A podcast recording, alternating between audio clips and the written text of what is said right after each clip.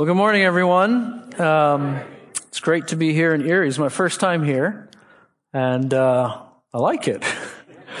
um, Pastor Mark asked me, he gave me a very short brief. He just basically said, preach on uh, a superhero or something like that. And um, I teach the Old Testament. That is uh, uh my job um, during the week. And so, what better person to talk about than David? Um, in particular, the story of David and Goliath. That's kind of, you know, the quintessential superhero story, right? Um, so, uh, it, it's, it's a bit difficult asking an Old Testament professor to talk about, you know, I geek out over things like this. So there's all sorts of things I would love to say. Um, but anyway, hopefully, well, here's the one thing I want you guys to do. Uh, we all know this story really, really, really, really well, right? We've heard it from infancy. And one of the things I'd like to challenge you to do this morning is just kind of try as best you can to open up your Bibles. We're going to look at 1 Samuel chapter 17. That's the story of David and Goliath. And because it's so familiar, I want to just challenge you to try and clear your mind of whatever it is that, you know, visual picture you have of David and Goliath and read the Word of God afresh. Uh, I don't have time to, to read the whole story because it's quite long and I've been given um, a very specific number of minutes to talk. Um, but anyway, uh, open up your Bibles. Let me pray as we begin and we'll look at this text together. Uh, Heavenly Father, uh, may the words of my mouth and the meditation of all of our hearts be pleasing to you. May the Holy Spirit indeed fill this place. May the Holy Spirit be our great teacher this morning. Wherever we are in life today, whatever burdens we bring, Lord, would you speak into our lives through your word? We know that it is powerful. We know that it is life giving, and so we ask that you would breathe life into us through this word. In your son's name we pray. Amen. Franklin D. Roosevelt coined probably one of the most famous expressions in American history. You probably know this.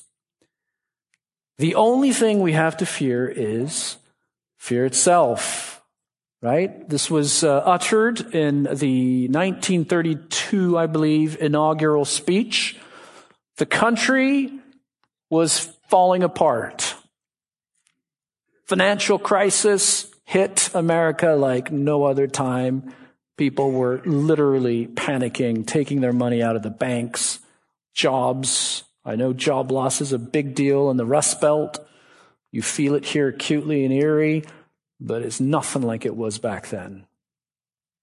And so Roosevelt, trying to assuage the fears of the people, he said, the only thing we have to fear is fear. And this is exactly, he says, don't succumb to it. In his own words, don't succumb to nameless, unreasoning, unjustified terror, which will paralyze needed efforts. Needless to say, it was a time of fear.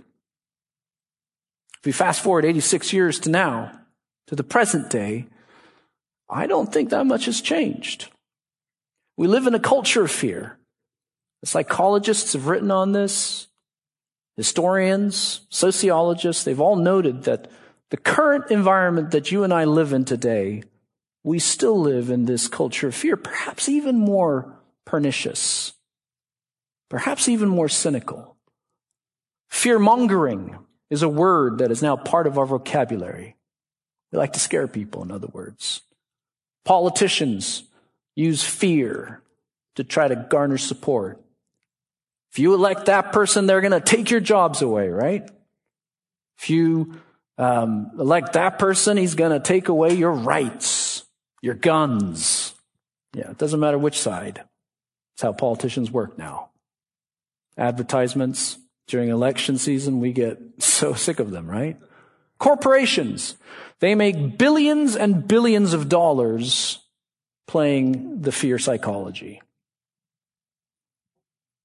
You've got news outlets that just love making hay out of fear based news.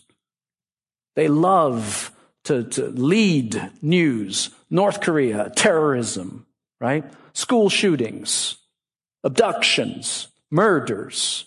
natural disasters. That's what you hear. Because it sells. We have this sort of weird love of fear and hate of fear. Then, of course, on, per, on a personal level, I don't know about you, um, but I struggle with this. We all struggle with fear fear of death, fear of illness, cancer, financial problems, fear of failure in relationships, divorce, just name it. Every aspect of life, fear can grip us. How do we deal with fear? What does the Bible have to say about how we can address fear in an appropriate and biblical way? That's what I want us to think about. And believe it or not, the story of David and Goliath actually addresses that. It's one of the best places to turn to to think about fear. Uh, there are two ways that the story does this. The first is by showing us how not to do it. Shows us how the rest of the world deals with fear. And as Christians then, it will offer you a better alternative, a, better way to handle fear. Those are the two things that I want us to chiefly look at this morning. So, in 1 Samuel 17, if you look at it, um, the first half in particular, you will see it very clearly. Fear is the overriding sentiment. Um, Saul is terrified, absolutely terrified. He's the king who is elected to basically um, drive out fear, to drive out the Philistines, the Amorites, and all the other threats. And he's hiding in his tent, absolutely petrified. The Israelites, so look at verse 11.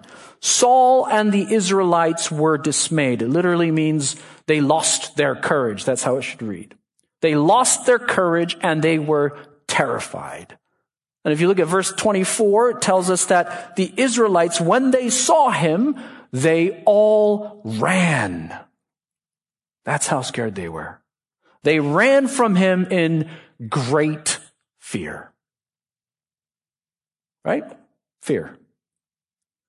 What makes matters worse, we'll talk about that here, what are they actually afraid of? They're afraid of a guy called Goliath. We all know him, right? This giant. Nine feet tall.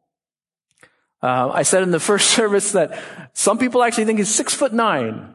And it's a very, very complicated reason why that may be the case. But that's not the point of the sermon. He was big. Right? He's huge. Nine feet, I, it's huge. I'm five eight. Okay, and that's being charitable. So nine feet tall is huge. And the guy can, he literally is, he's got on his body 125 pounds of bronze armor. He's got the highest technological advancements in that bronze iron age time period. Bit like Iron Man, okay? In the old times. He's got a spear that has a point. The tip of the spear weighs 25 pounds. But I can barely do one of these with 25. He's chucking spears with a 25 pound point, okay, of steel, of iron.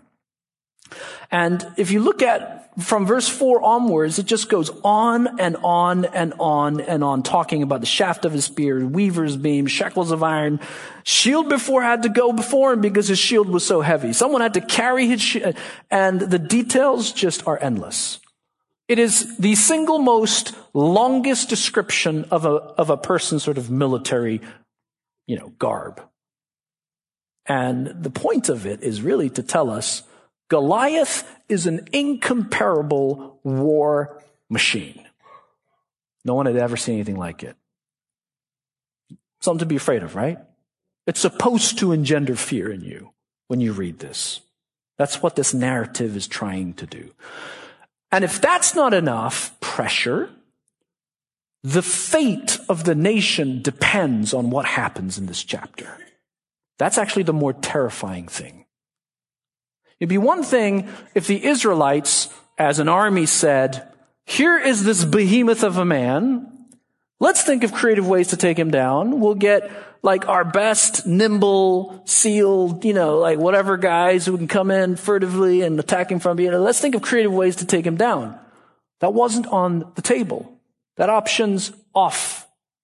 Because if you look at verses 8 and 9, this is actually recorded in Roman period, an ancient warfare. This is one of the ways that they did war. There are two mountains. Philistines are on one side, Israelites are on the other, and then down in the middle is a valley. It's called the Valley of Elah. If you go to the uh, Bible, uh, what is it, the, the Bible Museum, is that right, in Washington, D.C.? They at least had this whole special thing where you could go see real artifacts from the Valley of Elah, okay? And Goliath would come down from his side of the mountain twice a day for 40 days. He would go to the valley and then he would basically call on Israel to send someone to fight. And whoever wins that fight wins the fight for the whole nation, the whole army. Okay? Verse 4 of your English, in your English Bibles, most of your translations, I think, say something like, Goliath was a champion. The word champion. A bit strange. He hasn't won anything yet. Why is he called a champion? Okay, and the explanation actually, if you read it in the Hebrew, it says something like, Goliath was the man in between, or the man in the middle. Okay?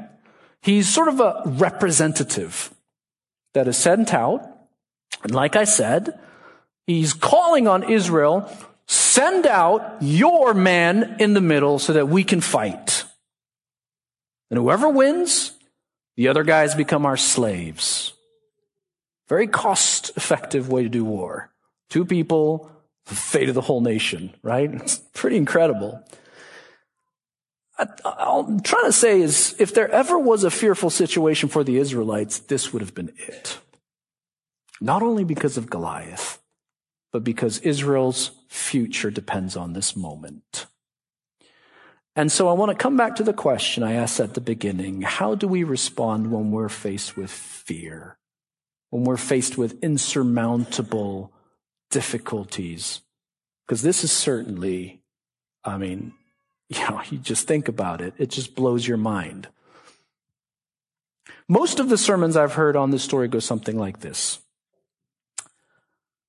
This is a story about courage, right? It's a story about human bravery at, against all odds. The underdog who's facing the giant.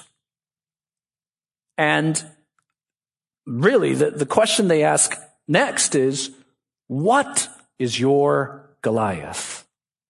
Have you heard that? Okay. What is your Goliath? Is it, is it your boss? Is it the bully in school? Is it the voices in your head that keep telling you you're nothing? Right? All the things that beat you down. What's your Goliath? Visualize it, overcome it. Something like that. And it's basically all that kind of thinking is, is, is self-help rhetoric that's designed to make you feel good about yourself, and to sort of, you know, overcome whatever it is you're, you're, you're frightened of.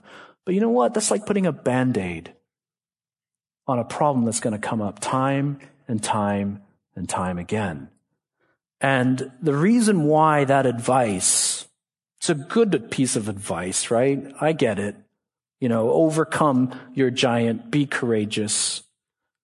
The reason why that, that doesn't work here is because Goliath is not the personification of our fears.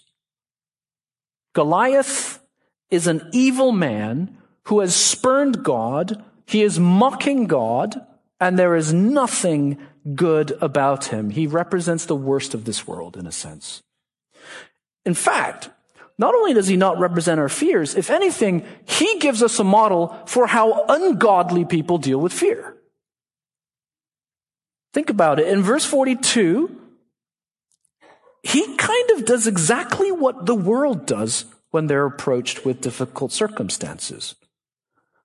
Verse 42 he says this, and when the Philistine, that's Goliath, when the Philistine, when he looked and when he saw David, that's really important.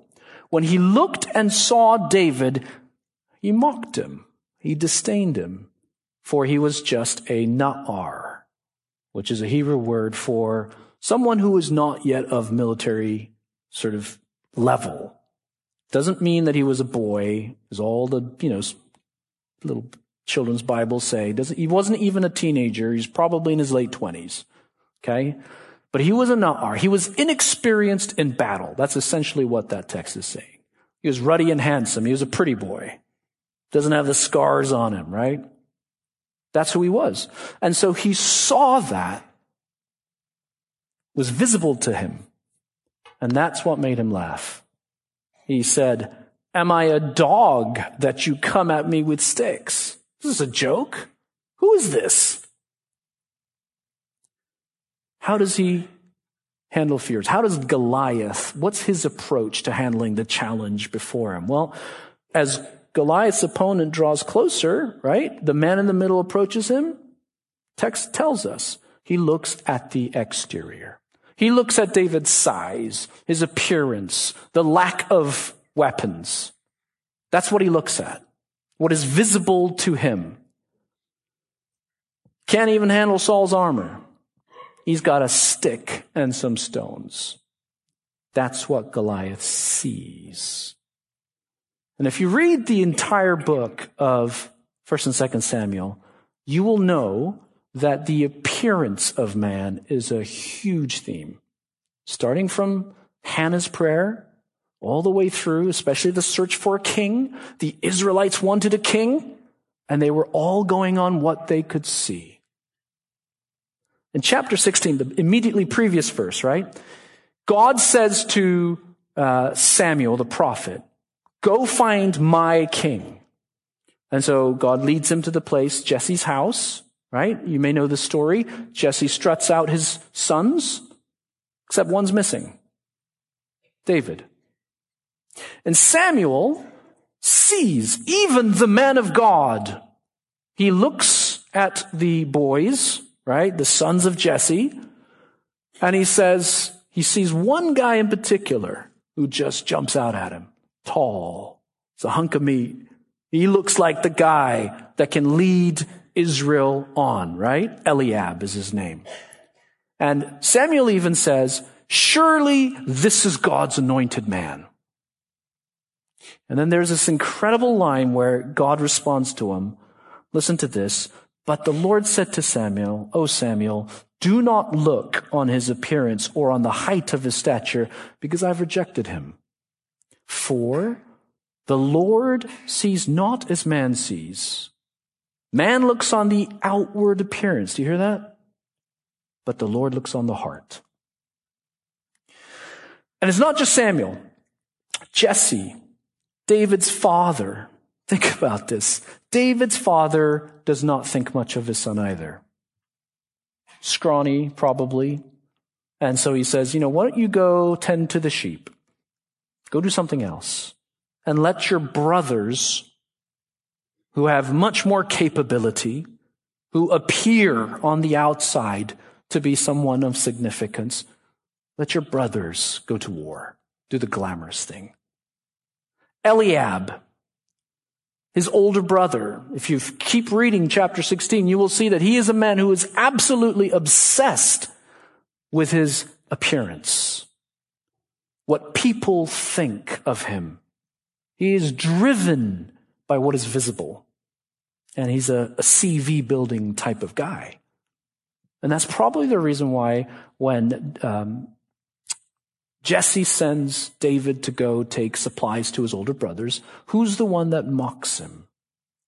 Eliab, the older brother, says to him, Who did you leave to tend those few sheep that your dad told you to go watch? It's very patronizing.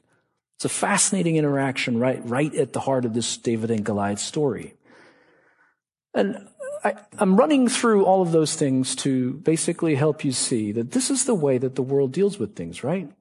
This is the way that the world understands things. When you face fears, when you face those big, insurmountable uh, times in your life, the world tells us that the secret to overcoming fear, the secret to a successful life, is to compensate for our weaknesses by being visibly impressive, right? By having the right appearance and image. Be on, be the best that you can be. Be, uh, you know, build yourself up so that you are, you can sort of like take courage. Focus on abilities. Focus on your skills. Focus on your assets. That's what the world tells us. Things that are visible, tangible, measurable. That's the way of the world. And dare I say, it's also the way that American Christians think. You travel the world and you see less wealthy cultures and, and how Christians live their lives there, I think we, we would probably be, be ashamed. What's the alternative? What's the biblical answer to how we should address fear and immense challenges? Uh, the solution is there in chapter 17. It's found in David, but perhaps not the way that you've thought of it before. Some of you may have. Um, let me put it this way. God does not give terrified people an example to follow. That's the usual way that this is taught, right? God does not give terrified people an example to follow. Um, I think that would be weak of God to do that. Let me give you an example. Um, imagine that you are a football player. Some of you like to daydream, right? We all know this. You're like the pitcher on the mound at the bottom of the ninth or whatever. But imagine you're, you're, you're a football player. Um, and imagine that, choose whatever team you like. I'm, I do not want to get into that whole mess. I'm from Boston, so I know I have a lot of haters. Um, but imagine that you're in the game and your star quarterback has gone down. Your coach calls you to the side, says you're going to have to play quarterback. You're down six, two minutes to go, season's on the line. And then he pulls out an iPad and he shows you a little YouTube clip of Tom Brady marching down and doing one of his famous, just bear with me, it's a New England thing, right? And then he says, go follow likewise. Be Tom Brady. It's not going to really help you, is it? Watching a YouTube clip of someone, you know? Um, I don't know. Maybe you guys are amazing at football. I, for me, I would still be scared to death. God doesn't give terrified people an example to follow. You know what he does? God gives terrified people a savior. He gives them a champion. He gives them a man in between. To use that analogy, he gives you, he supplies you the star quarterback. Puts you on his shoulders, march down the field, and win that victory. That's what he gives you. He's not someone we're supposed to follow. In this story, we are not David. I want you to sort of rewrite that in your mind. We are actually the Israelites. We are the people watching this scene. We are terrified and facing a situation that by all indications, by human conventional wisdom, is absolutely impossible. But what does God give us? He gives the people someone who will take their place and fight their battles. Do you see how this is the, the complete antithesis to the other model where we are to somehow become like David and fix all of our weaknesses and overcome ourselves all of our problems in life? That's not the model that God gives us. God says we have a man in the middle, our man in the middle. And so the question for us as we read this text is when faced with fear, will you trust in God's provision for a champion? Or are you going to fight your own battles?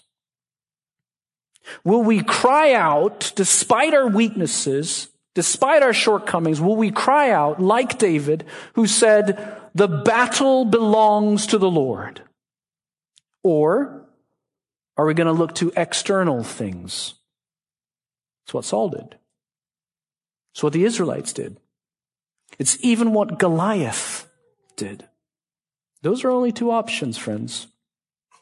We can say and trust that God has given us a champion who will fight in our stead.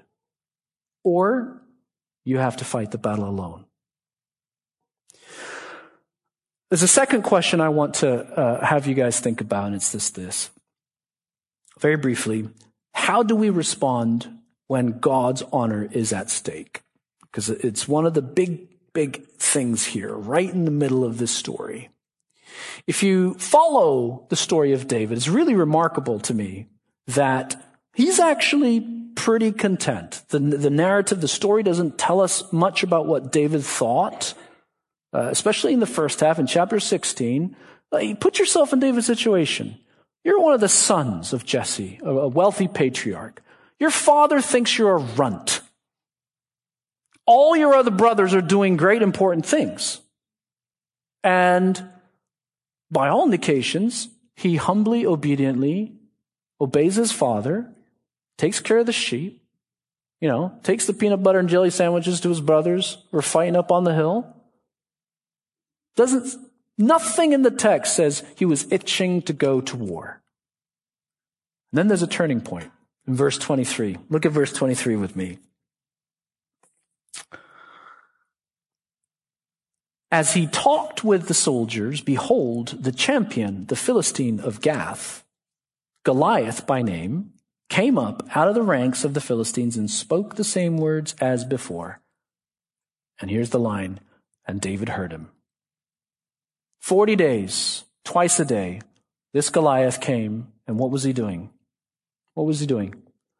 He is insulting the name of God. He is saying, This Yahweh of yours, he's nothing. My God, Dagon, gives me all the strength. And look at us Philistines, and look at you cowards and he's insulting the name of God, dragging God's name through the mud, and that is exactly where things change. David, um, in verse 26, listen to these words. This is absolutely phenomenal. Listen very carefully. And David said to the men, uh, What shall be done for the man who kills this Philistine and takes away the reproach from uh, Israel?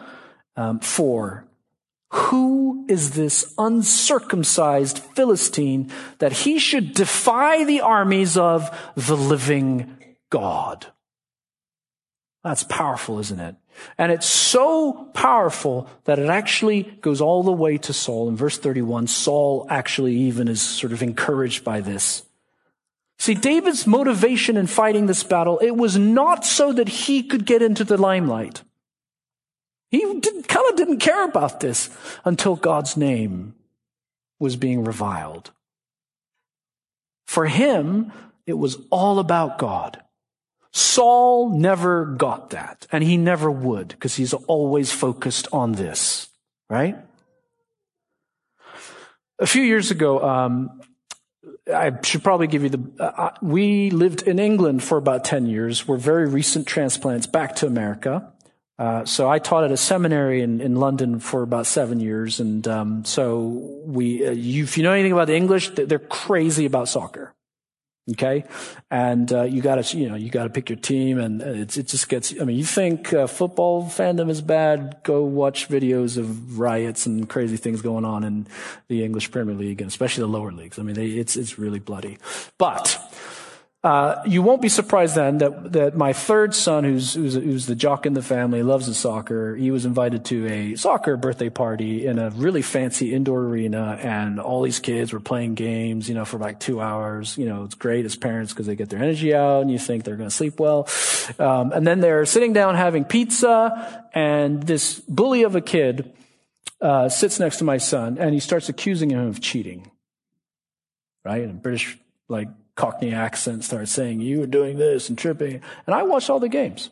And I know my son. And I know he did nothing of the sort. And it took everything in me to hold back and not sort of like wring this kid's neck, right? Because my son is just being impugned. And I took it personally. We are quick to defend those that we love.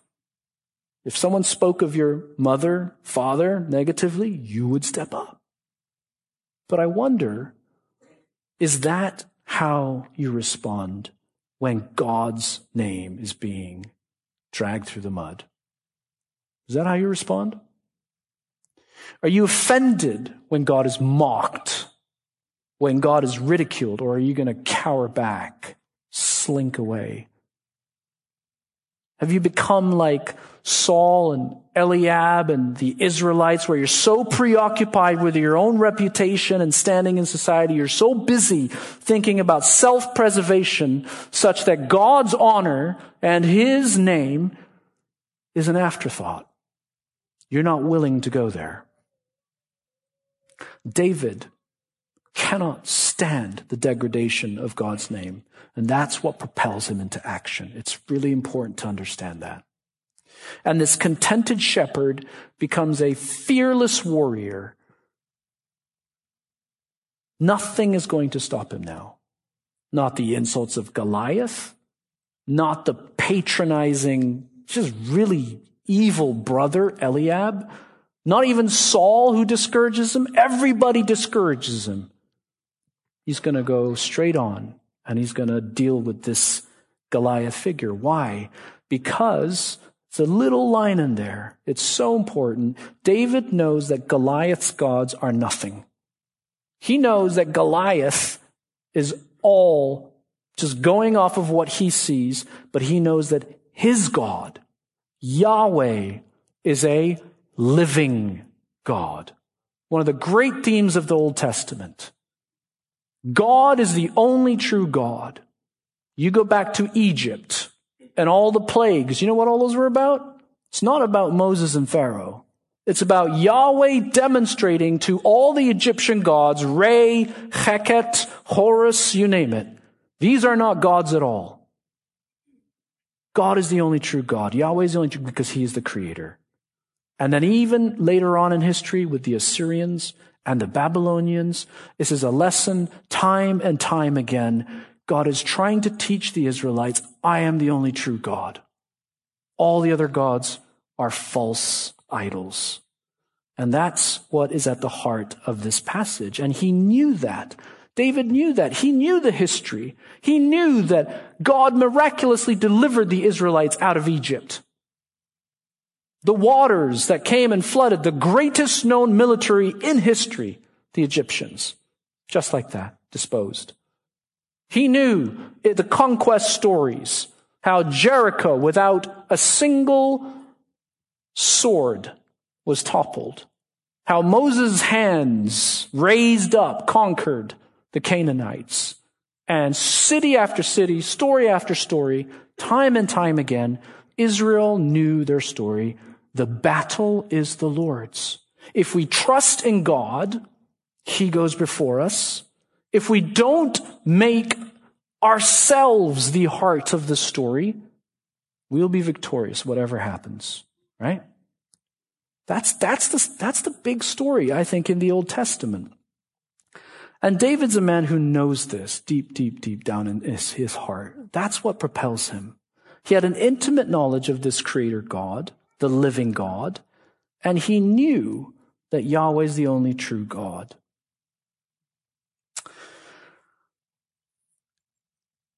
He, this knowledge is, is, is what ends up uh, empowering David to ultimately take Goliath over. We don't have time to get into that bit of the story. It's fascinating. I could, all sorts of interesting things going on there. Um, I know the text says he was hit up here. It's possible he was actually hit in the shins. Believe it or not, the word for forehead and shins is exactly the same. There are all sorts of crazy things in here, but the point is, David ends up conquering Goliath because of his trust in who God is.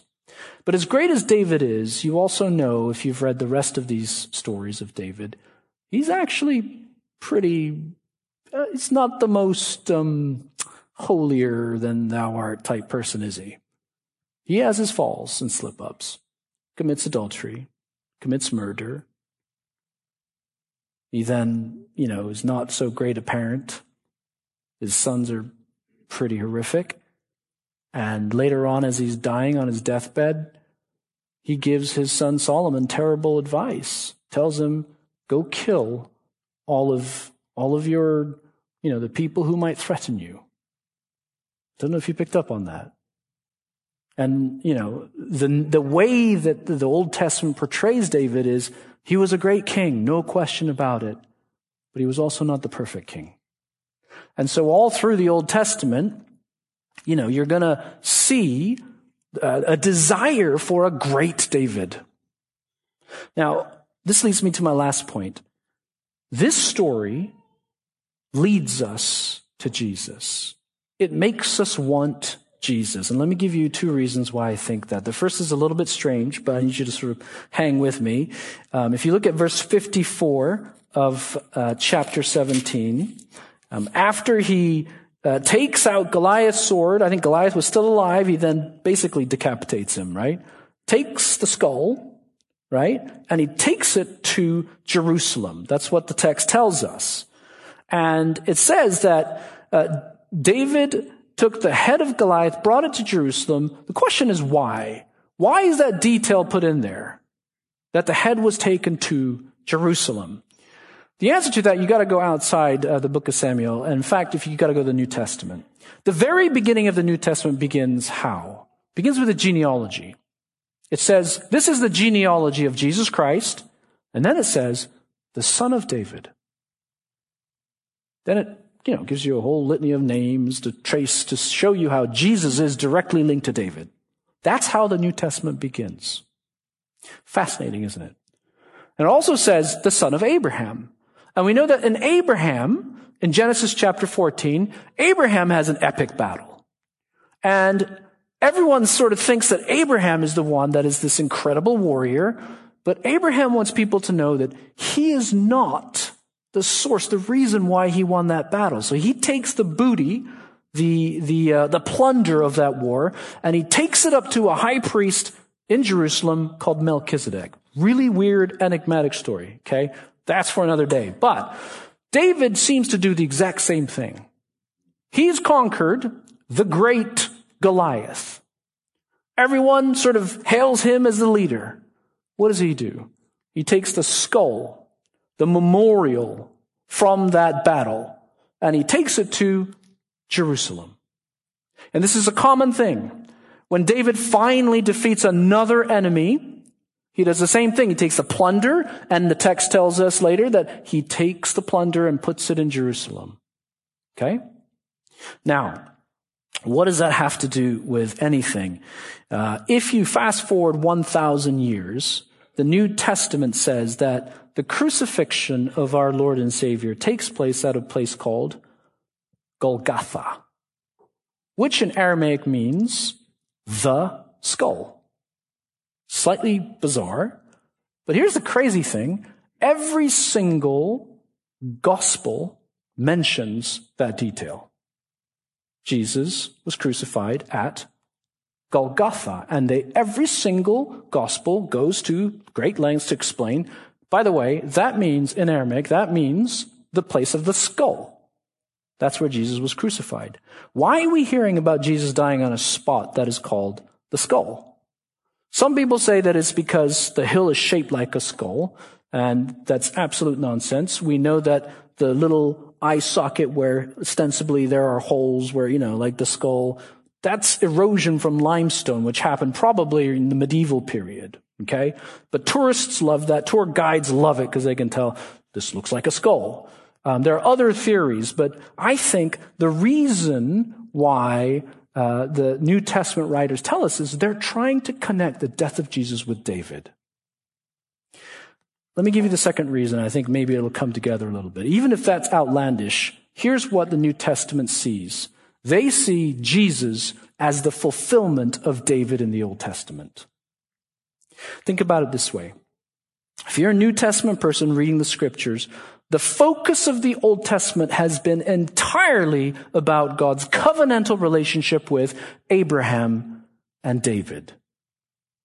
And so, what the New Testament does is try to identify that Jesus is the fulfillment of all of those things in the Old Testament.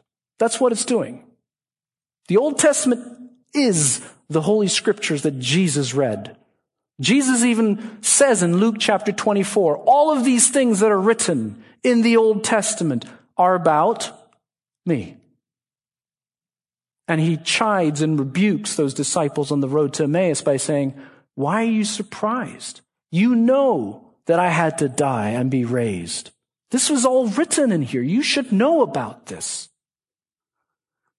The Old Testament also is obsessed with David, not King David, another David.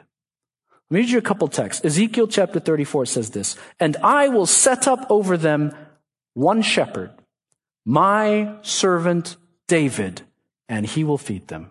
And I, Yahweh, I'm going to be their God, and my servant David shall be prince among them. Now, here's the problem. David's been dead for 500 years when this was written.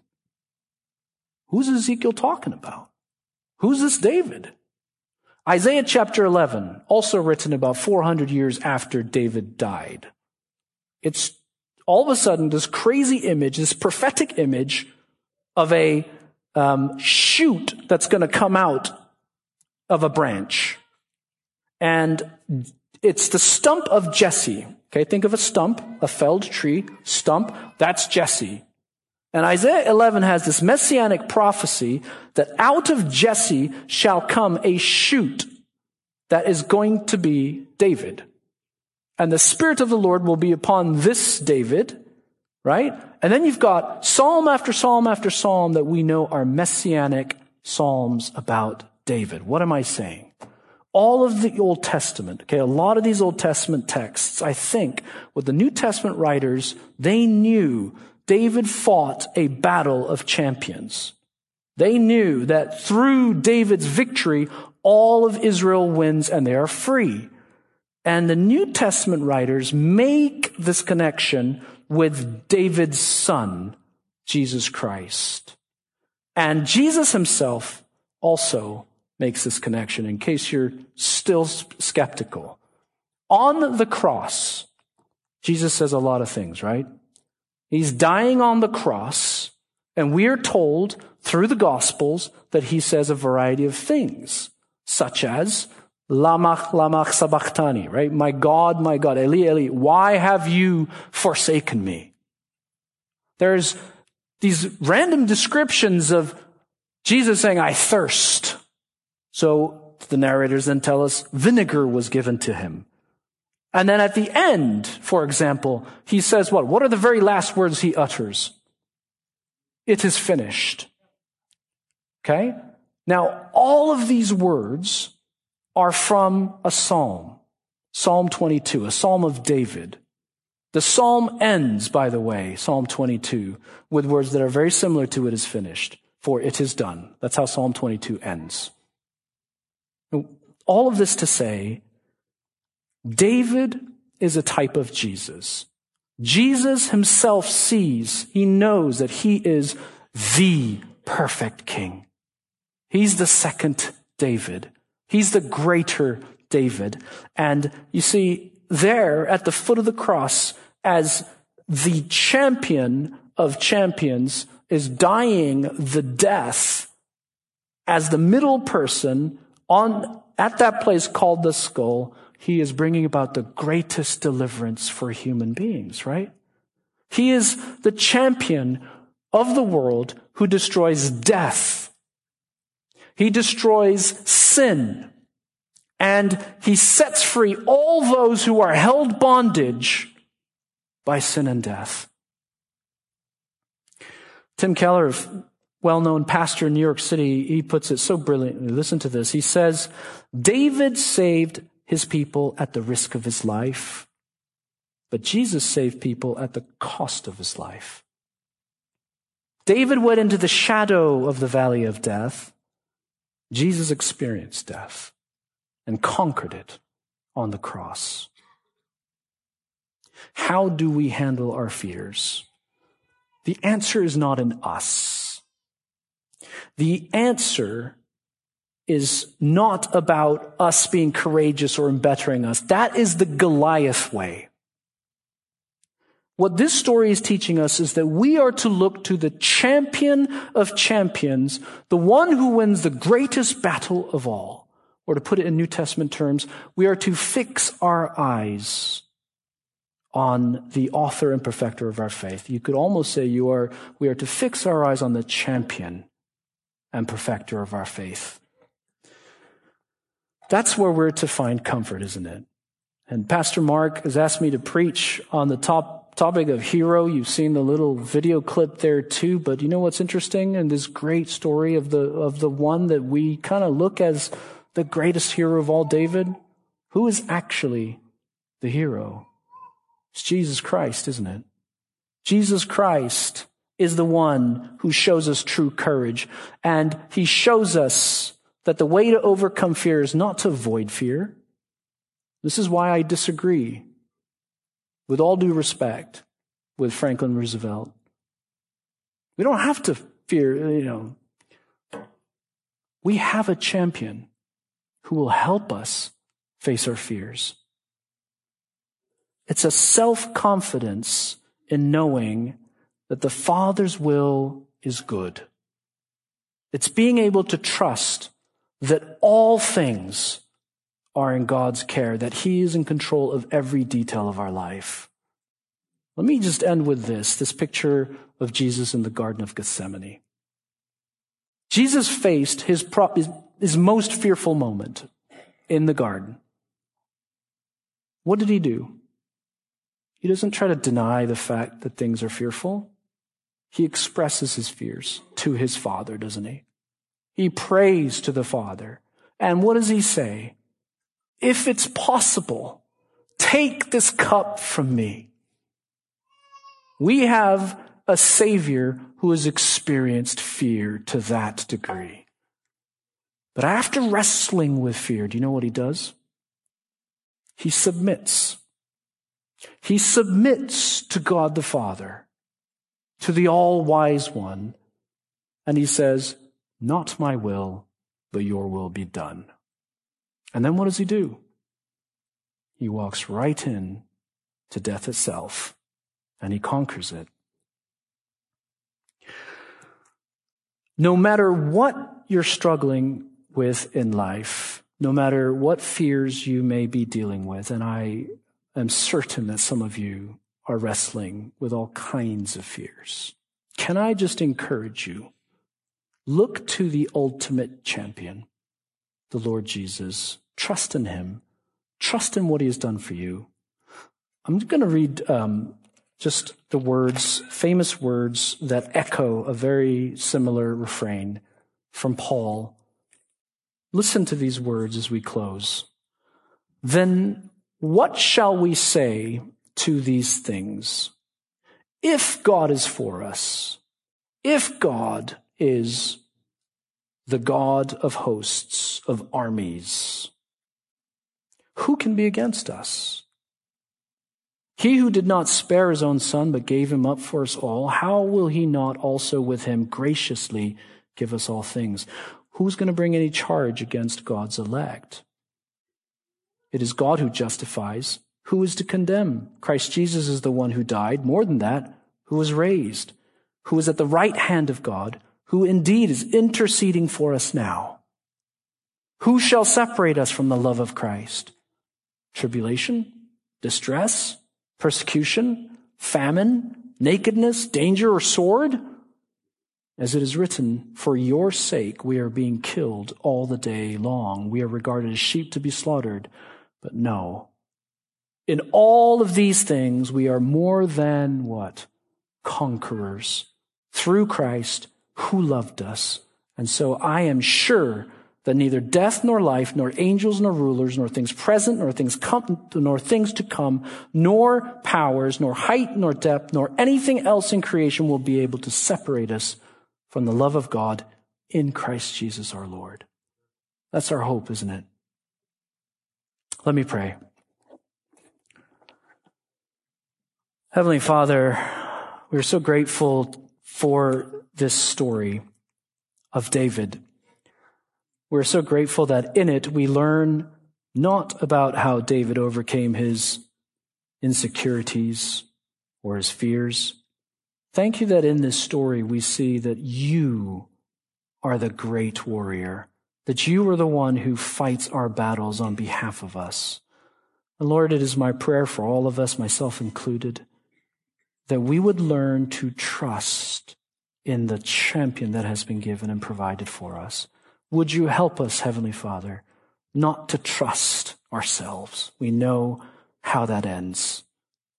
Please help us to love the Lord Jesus more, to embrace him as our great champion. Thank you for all the spiritual blessings we have in Christ. Thank you also, Lord, for the uh, incredible material blessings you've bestowed upon us. And so, Father, as we give back, would you give us grateful hearts? We pray all this in Jesus' name. Amen.